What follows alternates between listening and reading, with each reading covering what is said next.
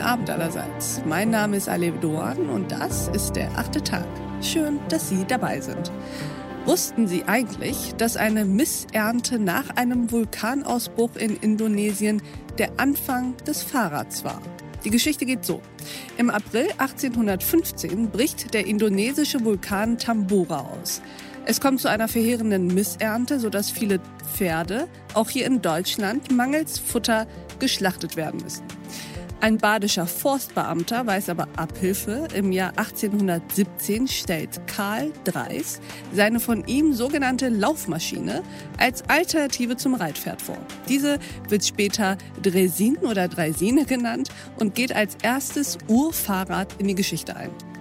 Tja, und was ist jetzt eigentlich heute? Wird das Fahrrad, so wie es einst das Pferd ablösen sollte, auch bald das Auto ablösen? Ist das überhaupt möglich und wollen wir das eigentlich? Darüber sprechen wir mit unserem heutigen Gast. Herzlich willkommen im achten Tag, Ludger Fortmann.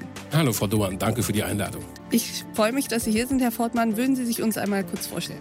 Ja, ich bin Ludger Fortmann. Ich bin gelernter Hörfunk- und Fernsehjournalist, habe das viele Jahrzehnte gemacht und äh, bin äh, inzwischen Pressesprecher des Allgemeinen Deutschen Fahrradclubs in Nordrhein-Westfalen, also vom Landesverband Nordrhein-Westfalen. Man kann also quasi sagen, wenn wir bei dem Thema Fahrrad sind, ich drehe sozusagen in Vollzeit am Rad im positiven Sinne und bin also quasi, wenn man so möchte, auch Teil der Verkehrswende und ich bin natürlich auch Fahrradaktivist. Das heißt, ich habe 2016 meine eigene kleine Verkehrswende gemacht, wenn wir so wollen. Und äh, habe das äh, Fahrrad genommen und habe das Auto stehen lassen und habe damit so gute Erfahrungen gemacht, dass ich gesagt habe, das ist etwas, das mich sehr interessiert.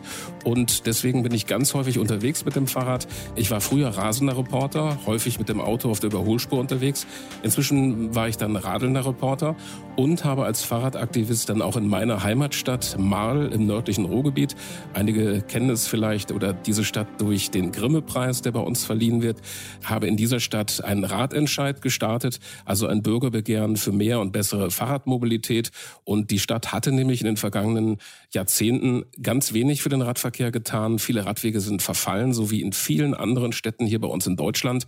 Und durch unser Bürgerbegehren, das dummerweise auch noch direkt mit dem Startpunkt der Pandemie begann, also wir konnten gar nicht richtig Unterschriften sammeln, haben wir so ein kleines demokratisches Experiment gestartet und haben innerhalb von nur drei Wochen als Pioniere während der Pandemie das erste erfolgreiche Bürgerbegehren geschafft. Und die Stadt Mahl wird nun bis 2028 64 Millionen Euro in den Radverkehr investieren. Und das ist eigentlich die Erfolgsgeschichte. Und unser Gespräch ging natürlich noch weiter. Unter anderem haben wir hierüber gesprochen.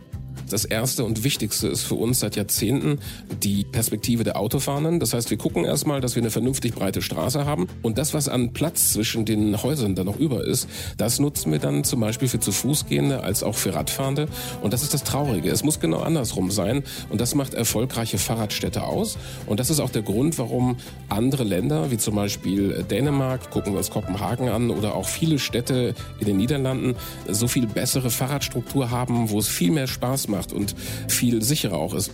Ich empfehle Ihnen, die gesamte Folge dieses achten Tags zu hören. Auf thepioneer.de oder in unserer neuen Pioneer App. Ich wünsche Ihnen noch einen schönen Abend. Ihre Alef Doan. Manchmal ist das Leben ganz schön leicht. Zwei Räder, ein Lenker und das reicht, wenn ich mit meinem Fahrrad fahre. Dann ist die Welt ganz einfach. Die Autos stehen im Stau, ich fahr vorbei. Alle Ampeln grün, die Bahn ist frei, wenn ich mit meinem Fahrrad fahr. Mitten durch die Stadt.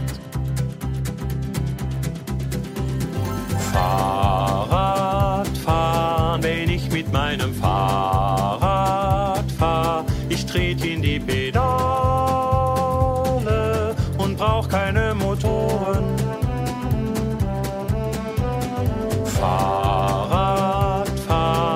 Nichts ist so schön wie Fahrradfahren. Für mich das Ideale. Der Wind weht um die Ohren. Manchmal läuft im Leben alles glatt. Vorausgesetzt, dass man ein Fahrrad hat, dann fliegen die Gedanken. Und man braucht auch nicht zu tanken Die Polizei grüßt freundlich guten Tag, weil ich immer alles richtig mach. Solltest du ohne Fahrrad sein, könnte ich dir meins leihen. Fahrradfahren, nichts ist so schön wie Fahrradfahren. Aufs Auto kann ich pfeifen, ich brauche nur zwei Reifen. Und wenn es dann mal regnet, setz ich ne Mütze auf. Und wenn es noch mal regnet, nehme ich den Regen gern in Kauf. Besser so, als wenn ich lauf.